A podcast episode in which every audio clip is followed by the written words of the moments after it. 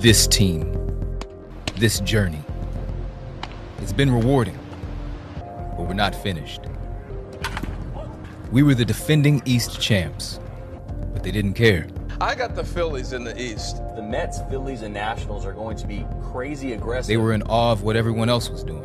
330 mil over 13 years. The massive reliever that What the they Mets didn't get. know A lot of was made the Braves we didn't were make many. quietly building a force to be reckoned with. Third baseman Josh Donaldson. One of the best offseason signings we're going to see. Really excited to have Brian McCann back with the Braves. and we were working too hard to hear them. How about that? You see, Strike three. How we don't that? stop. Down four, bottom eight, Bryant's gonna get down. Touchdown. we're coming for you. Up three, make it 10. Braves. This is Blink, and we've scored four more.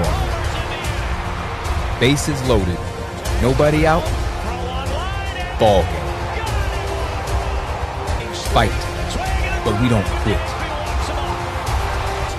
Victory. It's our only option. Our fight is here, and it's just beginning. We warned you. It just doesn't matter what, what inning it is, what score it is. We're coming. We're relentless.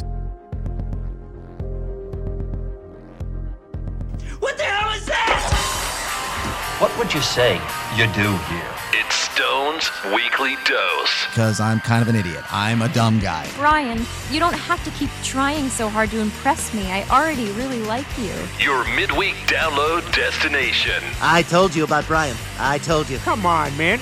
Brian was just making a joke. I'm so lucky to have met you, Brian. You're such an amazing guy. It's Stone's Weekly Dose. Not the self don't change my watch. Not the self don't die. Oh, I haven't done this in two weeks. I forgot to turn the microphone on. Hello, everybody. Welcome into the supposedly for profit venture known as the Stone on Air podcast. It's the final Wednesday of September. You blink your eyes, take a nap, snap your fingers, and it's going to be the freaking holidays in 2019. Thank you so much for finding the weekly dose for September 25th, 2019.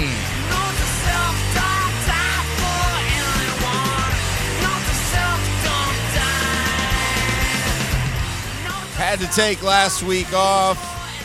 Just too much going on. Not interesting at all. Not interesting whatsoever. If there was a bill that had to be paid because of the uh, download of this show, I would have made it happen. But since there's not, I just took the week off. I have decided I'm, I've already got next week's show kind of in the works.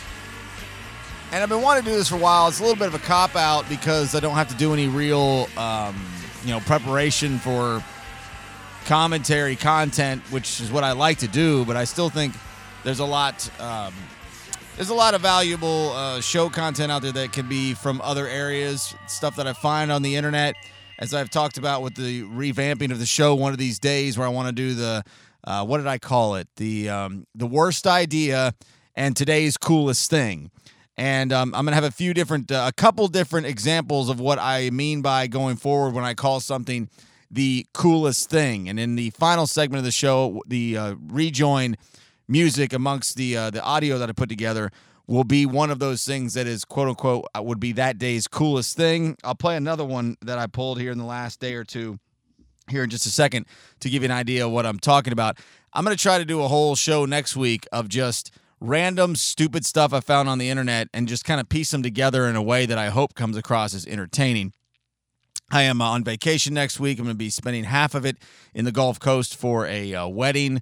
Uh, my girlfriend's bridesmaid, and uh, I'm just kind of along for the ride, trying to stay out of the way, have some drinks, enjoy last little hoorah. And, but I won't be gone all week, so I'll still be doing plenty of radio work. I'll still have the podcast out there. As a matter of fact, I'm going to try to work some extra radio stuff, as a matter of fact, just to stay a little bit busy.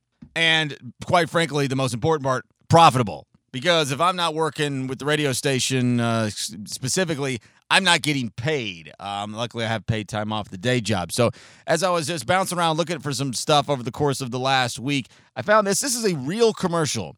This is Bed Bath and Beyond, I'm pretty sure. This is a real commercial, and I thought it was absolutely great. Hi, we're redecorating our home, and um, what is this? Oh, this is called offline shopping. It's like online shopping, but in real life.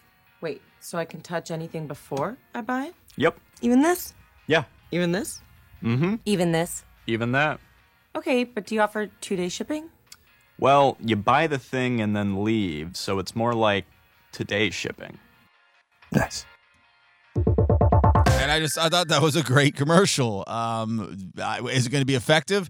I have no idea because I've always said early on when online shopping became such a craze, however long ago you want to consider that. Was it all the way 10 years ago? Maybe not quite that long ago. It certainly was available, but in the last four to five, six years, certainly that we're such a, um, a, a, a right now, what have you done for me lately? Give it, gimme, gimme, gimme, can't wait, can't wait, can't wait culture that people will still going out shopping is still going to be a thing.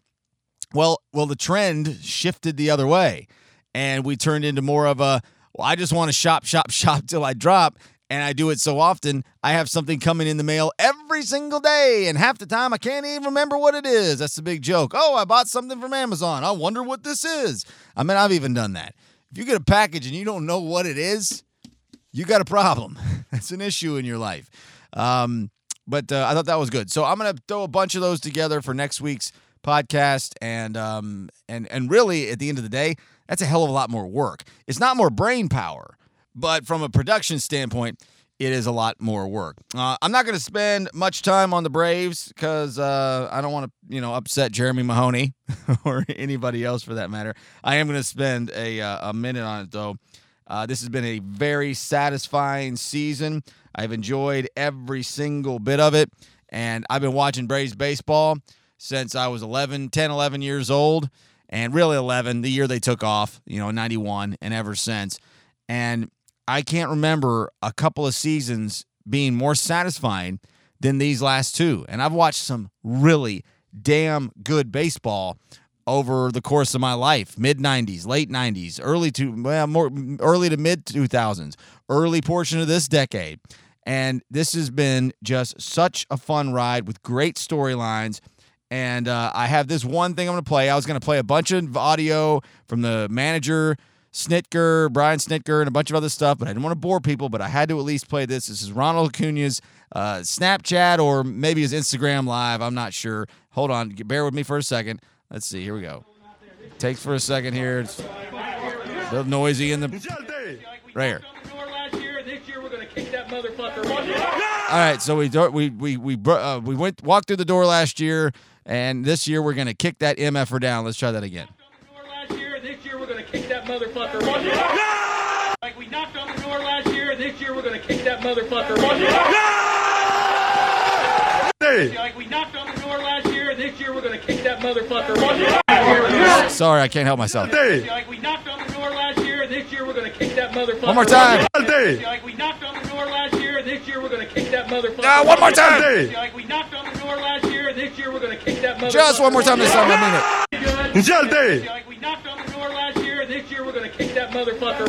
All right, sorry. I, I had to at least do that. That was Brian Snitker in the locker room right after winning the National League East uh, this past Friday.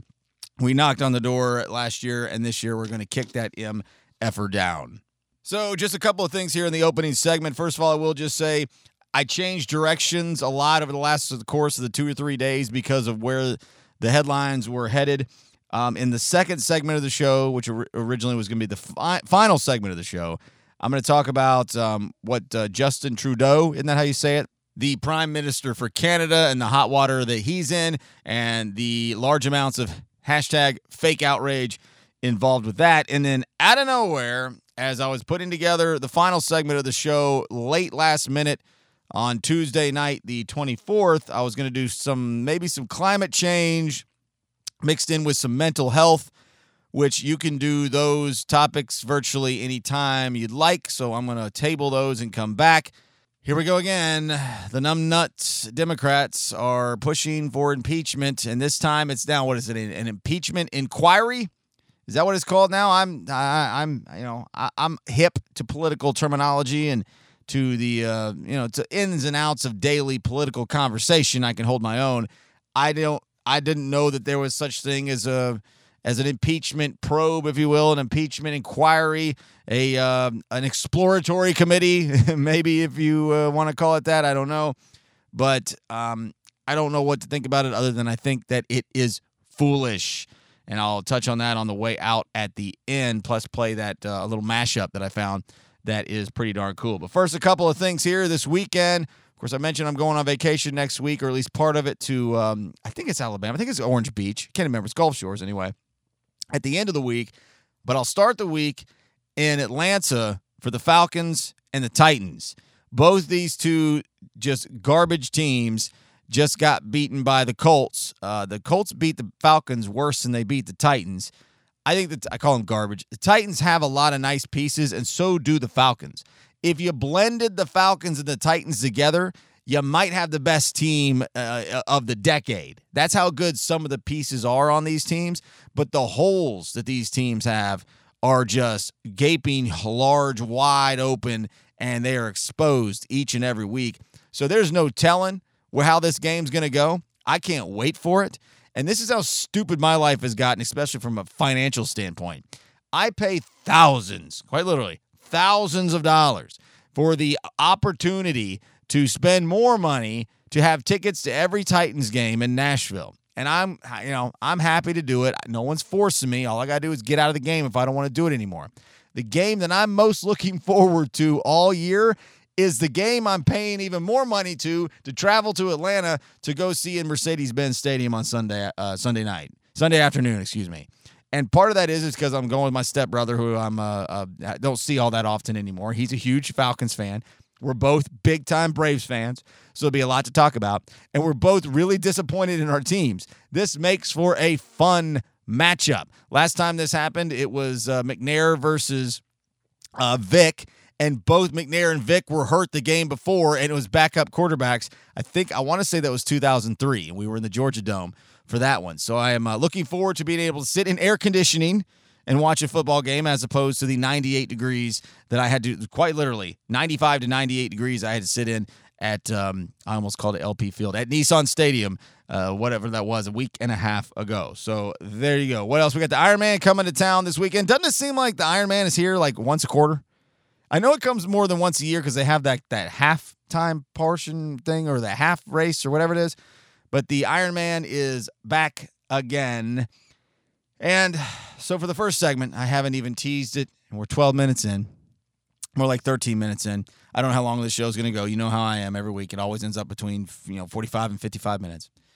But I'm going to talk about Riverbend here for not the last time ever, but the last time just because. I will mention Riverbend if there's ever any kind of news story, like they cancel it, or that they move it, or that they have an announcement for headliners, or any artist or any announcements. I will put it in the news cycle if it's worth mentioning at any time going forward, because that's just kind of what I do. But I am not going to evaluate this festival uh, as a whole anymore. I'm not going to talk about this carnival, I mean, county fair, I mean, festival, not much at all going forward. Partially, or at least primarily, because of the incredibly unprofessional behavior of one of their employees, that I'm not going to go any further with it than that, that just went too far and made for too big of a mess in um, in certain portions of my life. And one of these days, someday before I die, I'll tell you every damn bit about it but there's no reason for me to spend waste any more of my time on this mess outside of this segment right now. And it is in response to the piece from Barry Courter, my friend from the Times Free Press. I do not subscribe to the paper anymore, but I've always said it is one of the better papers I've ever read. It's uh, one of the best in the Southeast, anyway. I get a little irritated with the paywalls. I don't understand why Chattanooga Now can't be free online. I can go sit at a at a um, you know what why am I blanking Starbucks or any of those places and there's a free Chattanooga now I can look at it and drink my coffee but I can't look at it online. I don't understand some of those things. I get needing to make money and I understand not giving away your content for free. So I'm not overly mad across the board, but I didn't get this article um, last week because I couldn't get it online and it didn't matter because it came out last Wednesday. So as of the time of my show being uh, recorded and dropped as they say, uh, Barry's piece was just then going to print. So it would have been a week later before I got to it anyway. What is the future for Riverbend Friends of the Festival Board is, quote, evaluating move forward. Again, from the Times Free Press, from Barry Courter, from the 18th of September. That would be a one week ago today. Will there be a Riverbend 2020? And if so, where will it be held and what will it look like? On Riverbend 2019, this is from uh, Jay Jolly, board chairman.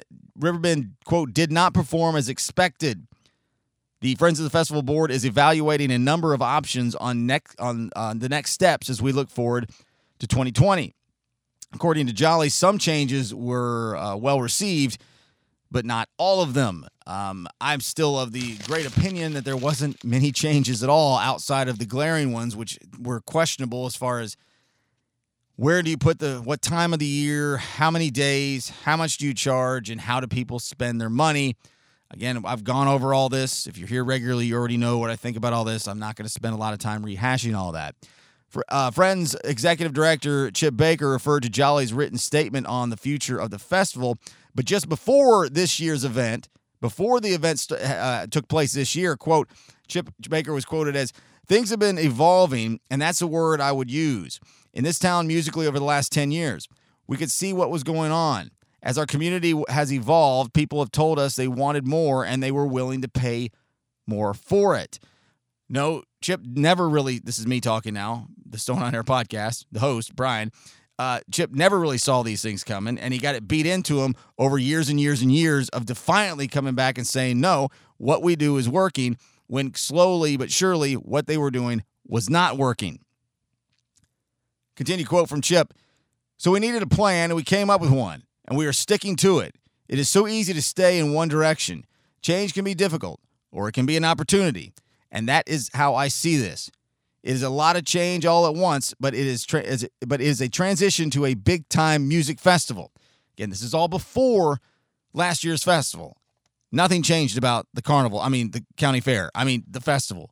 It was virtually the same thing. It just was shorter, made it more difficult to spend money when it was already a festival that was difficult to spend money at, and it cost more money. They didn't do anything to evolve with the music community and the festival circuit that's been evolving and running away from them for the last 10 to 15 years. Continuing with Barry's piece from the TFP, immediately after this year's festival, Chip Baker said, quote, "The crowd seemed to enjoy themselves. The numbers were less, which we knew that would they would be. It made for a better environment. We made a lot of changes. We may not have accomplished 100% of everything we wanted to do, but we made tremendous strides. I think we answered the questions or the call, if you will, of what the community wanted us to do, which was better, shorter, and more experiences. Wrong, wrong, wrong, and wrong. It was not better. It was shorter, but not the, the shorter went along with the better. The quality, not the quantity, was what people wanted. Those go hand in hand. You don't get you don't get both. They have to work in concert. And then at the end, more experiences. There were no more experiences. It was the same old festival. Well, I mean, it was the same old festival minus what a lot of our favorite stage was, the Unum stage. So, if anything, you eliminate experiences. So, uh, I'll move along for this final paragraph here. Um, Barry says, uh, nobody from the news release, I'm just paraphrasing now, it said any kind of specifics, so they'll be evaluating this over the next couple of weeks. But the final thing I'll read from Barry's piece is according to sources with knowledge of the discussions, they likely could include ending the festival altogether. Ding ding ding. That's my uh, that's my suggestion. Back to Barry's piece. Moving it to a new location, that'd be an all right idea, such as the Tennessee River Park on Amnicola Highway, and or bringing in an outside organization such as AC Entertainment, which produces Bonnaroo and Moon River, which they already brought in AC Entertainment to a certain level to book the main stage acts last year. Not the side stages, uh, just the main stages, and then somehow the disastrously, weirdly dumb uh, pay through your your wristband thing, which I'm I, I almost wonder if AC Entertainment was using um, Friends of the Festival in Riverbend as like a test market for that kind of concept because I've I've never seen that anywhere else. I've seen wristbands that you can load your information on, your debit card information, and spend it as if it were a credit card or a debit card. But this was just loading money on that basically if you didn't spend, you might get it back, but pro- it was it was tokens on a wristband. Very odd, very odd. I'd I'd love to know how that concept came together and who thought that was a good idea. If that was AC Entertainment's idea, and you you know, y'all know me, I'm a big fan of Ashley Capps, the man himself, and his entire team and his, his entire company. But if that was AC Entertainment's idea and said, This is what we think you should do, Riverbend, to make it better, that was a terrible, terrible idea. That was an awful idea. And uh, that shame on them for such a stupid idea. I have a hard time believing that that was just them. Something tells me they came to like a meeting of the minds of some kind because Riverbend is so wrapped up in this token system that they just can't get over themselves. Because that's in in effect all it was. It was just tokens without the tokens. So I don't know, but if AC did dupe them into that, then um, then then Riverbend got the short end of the stick on that one and deserve an apology from AC Entertainment. I just don't know that that's the case whatsoever. I'm not even trying to speculate that it is. I'm just trying to tell you the the, the hard cold, stone cold facts are nobody liked it. Everybody had issues with it, and it, it was not a good system, and it should not return. No matter who's involved with Riverbend next year, that should not return. Bring back the stupid asshole tokens before you bring back the wristbands that you load up your money on that charges you a dollar every time you do it that they failed to ever tell anybody, of course. So that's it. I'm never going to talk about Riverbend again just because I'm bored. I'm never going to spend a long period of time or a long stretch of a segment on evaluating the way that their festival operates. I'm not ever going to say anything overly nice, bad, mad, mean. Uh, I'm just gonna I'm just gonna discuss what's happening with Riverbend as the news cycle presents itself, and that's the only reason I'm doing it today because Barry wrote the piece one week ago, and again, even if I didn't, ha- I, excuse me, even if I did have a show last week, I would have not gotten that in my hands until I had after I'd already done the recording for last week's. So it would have come up today regardless of the situation. So anybody who's butt hurt or anybody goes running to tell somebody that Brian's on the radio saying all these bleep, bleep, bleep, and bleep, and this sucks, and he hates this person, and he hates them, and he hates that, and he can't stand this, and all he does is say about how horrible everything is, and how horrible Riverbend is, and how horrible insert all these people who I've never said once anything other than very, very nice and kind things about. Yeah, well, that person can piss off no matter who you are. I say out loud that I do not like Chip Baker. There's not another person inside that organization that I've ever said anything uh, disparaging about. I've never attacked anybody's character. I've never attacked anybody's work ethic. I have just been critical of the entity and its logistics and its overall functionality, just like I do virtually anything else that I have my observations on. That's what this is. And that's what I've been doing in some form or fashion via broadcast or podcast. My commentary, my evaluation, my thoughts on the passing parade of everything in front of me. This is what I do. Okay? Nothing's changed. Nothing's different. Nothing's new. Just like your festival. All right, I'm sorry. That's it. that's it. I'm done. All right. Uh, the Prime Minister of Canada is in trouble, and a lot of it has to do with fake outrage. Hang tight. I'll be right back. Stone on air. We'll be right back. Oh, darling, what juicy gossip I have for our listeners. StoneOnAir.com. In the midst of a crucial election campaign, the Canadian Prime Minister is engulfed in a major scandal. Pictures of Justin Trudeau in racist makeup have emerged. The first tweeted by Time magazine, showing Trudeau at an Arabian Nights themed party at a private school where he taught in 2001. The other is a picture of Trudeau in a high school talent show, supposedly singing the Banana Boat song, which you may know as Deo. And now, this video, obtained by Canada's Global News from a Conservative Party of Canada source. We are told that this was shot in the early 90s. The Canadian Prime Minister apologized after the first picture was published, saying that he didn't think of it as racist at the time, but now he knows better. I want to bring in CNN digital producer Kendall Trammell. She has published a piece today on why these kinds of acts are so offensive.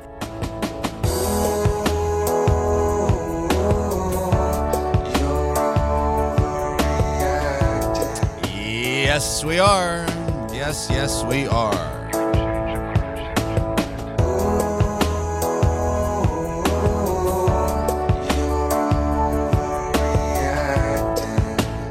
Blanking all of a sudden. I think the name of this band is Brad Sucks. I'm pretty sure that's right. I'm gonna grab my phone in a second and make sure and double check my um, my searches because I did this late last night and I've used this song before. I don't remember how I found it. A band called Brad Sucks. I got two Brads in my life that that applies to well, that they suck. I love them to death, but they totally suck too. And yes, we are all overreacting.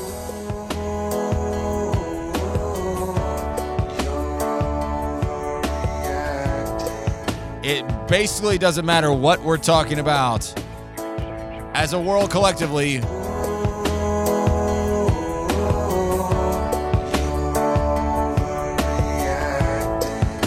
I do find it to be a little funny. I you know not funny, haha, but interesting and uh, just kind of typical to see American uh, media outlets and Twitter and Facebook and wherever the hell else losing their bleep over uh, another, you know, Canada's problem. I have a feeling that if you were to ask the average Canadian, again, I know they have a little bit of a conservative kind of push to a certain degree. It kind of, kind of sometimes the way France goes. I know some of the way Canada can go, and I know France has got a little bit of a push of a conservative um, kind of wing or or other you know side of the political spectrum that's been pushing a little bit more the last few years. I don't know if they're getting that from us or we're just feeding off each other on that. I'm not trying to say one uh, left is better than the right, or I, I'm uh, always of the belief that a moderate viewpoint and a moderate approach is always the best um, the best approach. But it's it's not a winning approach. It's not a way to um, be successful in um, in in winning political uh, uh, offices. And and again, as I've talked about this before, and I talked about my dad about this the other day, who we used to be so. We've always been politically, ideologically, pretty much lined up, but we've been a lot different from a religious standpoint and from a lot of different um, respect standpoints of the office. We're closer to the same thing. This isn't pers- This isn't public service. This is uh, lying and cheating and stealing to get your way. It looks like that uh, uh, political leanings in Canada is maybe taking a page from us at this point, too, as well as um, France, and trying to really push that. Uh, I, I believe kind of a fear mongering thing. I'm not real sure. I don't follow Canadian politics. All right, I just don't. I I, I admire a lot of the things that Canada does. I know a lot of Canadians. When I say a lot, I mean I've known very closely. I'd say two or three, and a half dozen that I've been acquaintances with. And all the mess, all the nonsense, all the lies that you hear about their health care and the way that their government works. Oh, you, you ever try to get a operation in Canada and you, you got to wait like six years? Like, where'd you hear that, bumpkin? Like, none of those things you hear half the time or any amount of the time are usually true because even before we had the internet to uh, spread bullshit all over the place, people were already spreading it every single day, telling everything about what they heard, not what they know. You know where I go with all that. So, uh, Justin Trudeau, that's how you say it, right? Justin Trudeau, he uh, wore blackface, brownface a couple times in his youth and um, he's about my age. He's probably, I bet he's got about five years on me. Haven't even looked it up. I bet he's closer to 45. Actually, I'm and rather than than than speculate, I'm going to take a look. By the way, that band, as I got my uh, Google in front of me right now, that band indeed is called Brad Sucks. It's about as good a band name as you're going to get. So Justin, there it is, Trudeau, Prime Minister. He is. Come on, where's a quick wiki when you need one? Where is it? I know I could just pause the damn thing and go. All right, he's born in 71, so he's eight years older than me. That makes him uh, 47 years old. So, yeah, he's got a few years on me.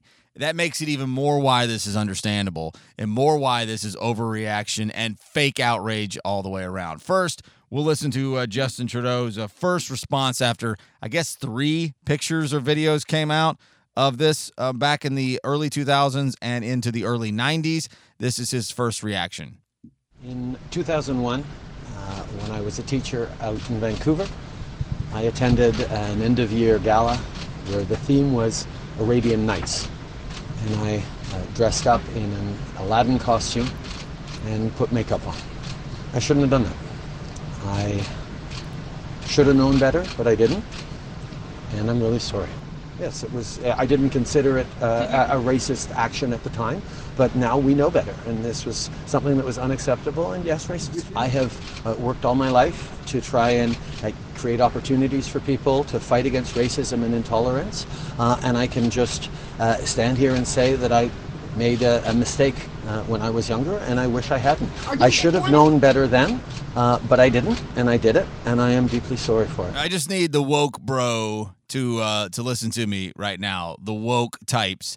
Um, you're going after the wrong guy if you're going after this guy by all estimations that I can come up with. And so oftentimes, because I have put myself in a friend circle and uh, in a relationship world with millennials, I I often get into arguments and I'm like, hey, bros, dudes, gals, chicks, guys, girls, women, men, y'all got to calm down. All right, you got to calm down. If you're coming after me, if you're coming after me, you're coming after the wrong person. I'm on your side. I just have a little bit a, bit a different perspective on it because this is generational. Everything in life is generational, from racism to sexism, from workplace environments to acceptable behaviors in certain settings. It's all generational, and you sometimes are a product of what is around you. But to be flippant here, if I may, a report that came out shortly after all this this outrage about what the prime minister of Canada did. Is Canada a bad influence on the United States? A group of young people called Millennials Against Canada think so, and we are joined by their leader, Kyle Broflovski. Thanks for having me, Tom. Young man, you say Canada is to blame for most of our problems. All I'm saying is that there's a culture that originates from Canada, which is at least partly to blame for the state of our country now. To respond to this, we're now joined by the Canadian Minister. Thanks for having me, buddy. Minister, how do you answer to these angry millennials? Well, they're pissed off because their country sucks so they want to point the finger at us. I'm saying we're all guilty too. yes. I grew up watching Terrance and Phillip, and I thought it was funny. So you thought it was funny, but now it's not funny? No, it was never funny. I see it differently now. Ah, so you want to censor it? We don't want to censor it. We just want to get rid of it. Uh huh. You sound like a Jewish mother. Oh, see? That's what I'm talking about right there. That kind of mean, degrading Canadian trash. Now, I resent that. I find that racist. Canadians should care about the rest of the world. You are a racist, friend. And if you have a problem with Canada, maybe you should talk to your backwind president. Maybe I will. Okay, go ahead. Maybe I know the president. Can I finish? That's all you know is how to be mean. That's and... not a, Can I finish, please? Because you were all raised on it yourselves. Please, can I finish? All right, I'm finished. Okay, I'm finished. Um, I remember when I was growing up, I uh, I had a really good friend who was one of the most popular kids in school. And he became my best friend for a good amount of time. I'd say a solid two and a half years, meaning halfway through high school until shortly after high school. And as I got older through high school, he never really changed. He kind of stayed in that, you know, we kind of played that dazed confused part. I mean, we kind of lived that movie in our daily life and we had the way we thought about things and the music we listened to and the things that we were interested in. And a lot of that was generationally uh, learned behavior from our parents and from our peers and from the media and from you know the television is about all we had at that point cable tv mtv things like that. And i'm talking about even before mtv was as well not before it was as huge as it was but that, that's a, that's not a, the correct way to say that. But before there was so much um, uh, easy access to to all that, and so everything we do is influenced by the learned behavior that we're around. And I remember um, as we got a little bit older, I'm not trying to to be negative to my friend who I am not I'm you know estranged from at this point because he never really kind of evolved out of that. And it constantly was, well, you, you've changed, man. You've changed, man. O'Brien's changed. And he got that a lot in circles of people growing up from, you know, I'm, I'm talking 15, 16, 17, 18, 19, 20, 21, 22, right? Some of these pictures and things we're talking about from the Prime Minister of Canada was from close to those age groups. Between, and one of them, the first one was, I think he was about 29 in 2001 when he was a professor at a, at a university in Vancouver, if I remember right. So that one might be a little bit out of what I'm saying, but some of the other ones were from the early 90s. In the early 90s, I was 11, 12, 13. That would have made him uh, seven on top of that. what? Uh, why is my math blanking? Uh, 18, 19, 20, 21. All right. If we are going to uh, judge, which I hate using that word because it's such a misused and overused word, but if we're going to crucify somebody, if we're going to smear them and splatter them all across the pages uh, of of the social media worlds in the front page of the paper, quote unquote, that doesn't hardly exist anymore, and we're going to base it on what happened when this person was from the ages of 15, 16, 17, 18, 19, 20, 21, 22, 23, 24 and and and and use that as a barometer as to whether this person is right for the position that they're in, then we're all effed, brah, bro, all of us, every one of us. I spend a lot of time with a lot of different age people these days. Lots of different, wide ranging from 9, 11, and you know 14 to 31, 32, 33 to during my early uh, regular portion of my day, many of them 21, 22, 23 years old. And then the you know sometimes people I grew up with my age or older. I feel like I'm at the most perfect age, and I think we'll all probably say that as we get older, as far as completely understanding what I'm seeing around me. I talk to these 21, 22 year olds at work. They mean well. They're fine, quality people. They're harmless, and they're effing idiots. I talk to uh, children, try to interact with them. How's your day? It's like talking to a fence post. Like, I mean, it's just, it- it takes so long to develop what you understand is or isn't right, what is or isn't acceptable, and just in the same realm, what is and isn't, let's say, I don't know, racist. What is or isn't, let's say, oh, I don't know, sexist. Let's say, oh, I don't know, what is or isn't unacceptable behavior in the workplace or in a public setting over all the years of real maturation, that takes a lot of learned behavior and self awareness and understanding of your surroundings and quality guidance that so many people don't get. And to sit, that around here in the you know in 2019 using this disgustingly ridiculous social media model, I can't believe Facebook's still a thing. Why is Facebook not faded away? As ridiculously scummy as it is to sit back and sit around and say, here's what I would have done, and we still do this is gross. And it's completely, complete fake outrage. I've told the story whenever the last blackface, brown face story came up that one of my best friends, an airline pilot in Middle Tennessee, who I split my Tennessee Titans season tickets with, one of the smartest guys I know comes from, yeah, I mean, from the woke folks, from the millennial types. Yes, a place of, of white privilege, no doubt. He wouldn't deny it, and it's not, and, and he shouldn't deny it, and he shouldn't be ashamed of it. He comes from the land of opportunity, but he took it and he made the best of it, and he lives a great life. He's an incredible dude, and he's the least racist person you're ever gonna meet, and he's not, he doesn't have a harmful bone in his body. But if the fake outrage types, if the woke types got a hold of pictures that we had at a Halloween party, old Shonaroo, maybe 2007, 6, maybe 8, where he dressed up as Tiger Woods and put on blackface, as they say, wore the Tiger Red Sunday, the Nike hat, the slacks, carried around a, a putter or a driver. It was a great costume. He looked great. He looked just it was a, it was like, oh hey, Tiger Woods, this is fun. And so to go back and say, oh, and this is cancel, cancel culture, right? You need to be fired from your airline job. I think he's instructing now in Middle Tennessee. I don't even think he's flying as much anymore. Uh, whatever it is, you can't do this because of this back then. Back what? What? This is that, that that's not how this works. I know you th- think you're changing the world by ruining other people's lives, woke types and fake outrage types, but that's not how this works. And yes, is it appropriate now? No. I, I, I clearly agree with you that is not appropriate now. And it shouldn't be going forward. If this picture was Justin uh, Trudeau, Trudeau, whatever the hell his fucking name is from the, uh, Canada, happened last week, well, what are you doing, numbnut? Yeah, you get out of here. You're done. But if we're all going to be judged, we're all going to be uh, uh, cancel cultured out of our world because of something that happened when we were young, and somebody tries to go on and on about that and make some kind of over the top point about that, that's the hypocrite. That's the person who's the cancer creating the problems. That person needs to be cancel cultured out. That person is the bad guy.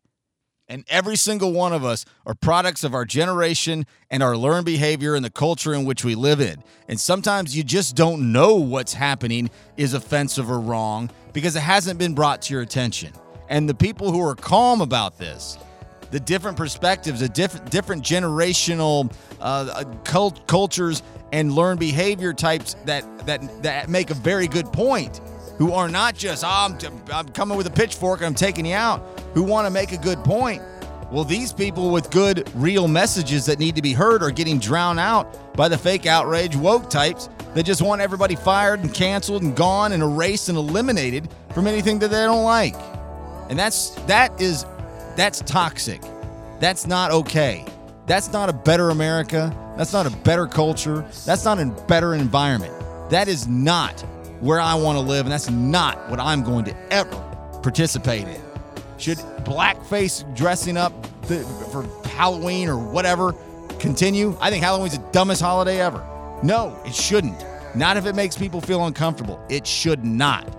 But if somebody wants to go back in time, if a group of people, if a gathering of folks, of a, of a big old movement of people want to go back in time and take anything anybody's ever done that could be considered wrong now, that at, at, at, best is just questionable because of the culture and environment and generation they come from, and just wipe it out, cancel them all out, and be done with them, yeah, that's not healthy. That ain't part of the solution. That's part of the problem. You know what else the problem is? This impeachment nonsense that is now, I guess it's an inquiry or an exploratory committee or a probe or something like that. I'll wrap up the show with that next.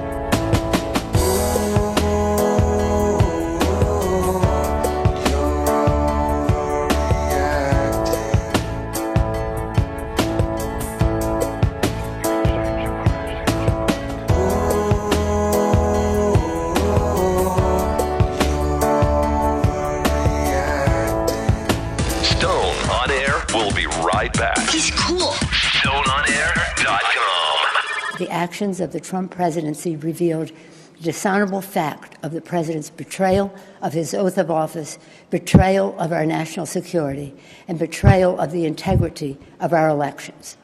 Therefore, today, I'm announcing the House of Representatives moving forward with an official impeachment inquiry. I'm directing our six committees to proceed with their investigations under that umbrella of impeachment inquiry. The president must be held accountable. No one is above the law.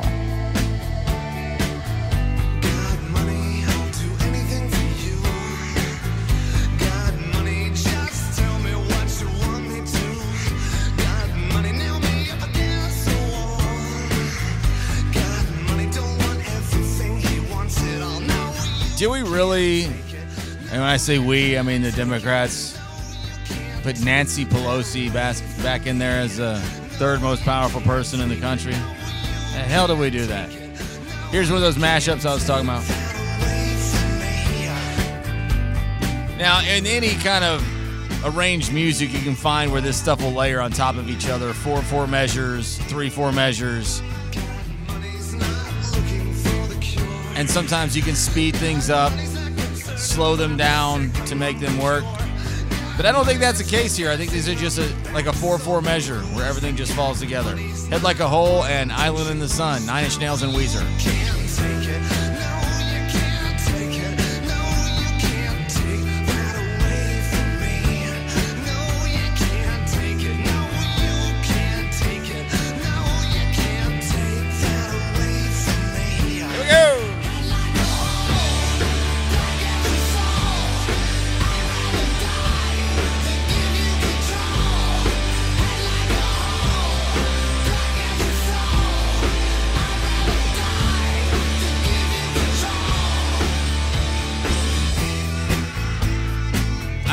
Stumbled on that. It was one of those YouTube rabbit holes. I thought it was pretty neat.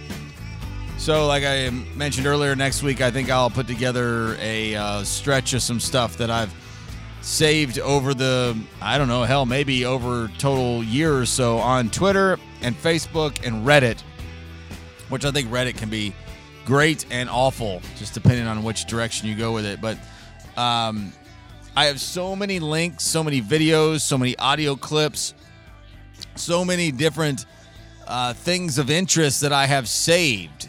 And I never go back and look at any of them, except for every now and again when I do one of these, I don't have any idea what I'm going to do with the show this week kind of things. And then I go back and um, and then try to piece some stuff together. So I think between now and which uh, as a press time here, release time, download time, drop time, uh, which is Wednesday the 25th, and before I leave for Atlanta to go see the Titans and the Falcons, I think I'll try to put together a good portion of that and uh, just have some fun. You know, easy breezy, fluff doesn't mean a whole lot, but as always with the goal of being uh, at least somewhat entertaining, I like to think I don't do anything if that's not at least kind of the goal. So, all right, here we go. Here's the deal. All of a sudden now, um, there's conversations with uh, leaders from the Ukraine. Um, I'm not going to pretend like I have a really strong grasp, understanding of what the relationship these days are with Ukraine and the Russia. And remember, it was Crimea many years ago that Ukraine was trying to take over. I guess that they did. I made a um, um, what was it? Was it, I guess it was my fantasy baseball team name because I was done with fantasy football. I called uh, my fantasy baseball team Crimea River. All right, so um, you know I'm not gonna pretend like I get all this. I know that there's been some attacks on Biden through uh, communication with whoever. Blah, blah, blah, blah, Hey, listen, you want to beat Trump? Let's go beat his ass in the election next year. How about that? Let's try to unify, even though I know that's impossible and I sound like a stupid asshole politician when I say that. But let's try something to try to figure out a way to beat this asshole. All right? Let's just try that. And and impeachment proceedings is not going to be that. Now, this isn't an, a, a, a declaration of an of an impeachment from Nancy Pelosi on Tuesday the 24th. That's not what it was. It was an inquiry. It was a probe. It was an exploratory committee. It was some kind of uh, investigation. It wasn't an actual impeachment. Maybe this is political strategy that I'm just not that entirely, um, just to be simple about it, hip to. Maybe this is strategy in its own. But whatever strategy that they think it is, I uh, I don't get. I'm not sure what it is. You want Trump out of office, defeat him in an election. I get that the counter to that would be that this is just another indication of the undermining of our election process.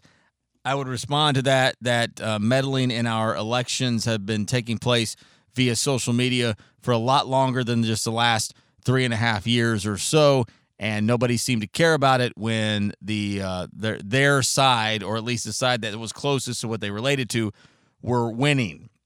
Here's the problem right now: nobody from the left, middle, middle center, or far left right now understands what this party is all about anymore. The Democratic Party is an absolute disastrous mess. And I don't know that that's necessarily bad. I don't think it's good. Um, that's for sure. But I mean, the Republicans are a, a, a, fractured mess too, but they have enough power right now that they're just happy enough that they keep their wallets happy as long as Wall Street looks good. So this is just, this is a fractured mess all the way around. And then I get the argument coming in from the woke types that say, Brian, you're not on our side, even though I always have been my entire life, not just since you turned voter age. But I get the idea that I am not down with what the, the agenda is going forward. I understand all of it. I just don't know what to do about it. Here's what I do know Do you want Donald Trump out of the White House in 2020? By 21 in January, would you like there to be a new president? I'm not asking you who you would like it to be. My bumper sticker on my car says somebody else for president.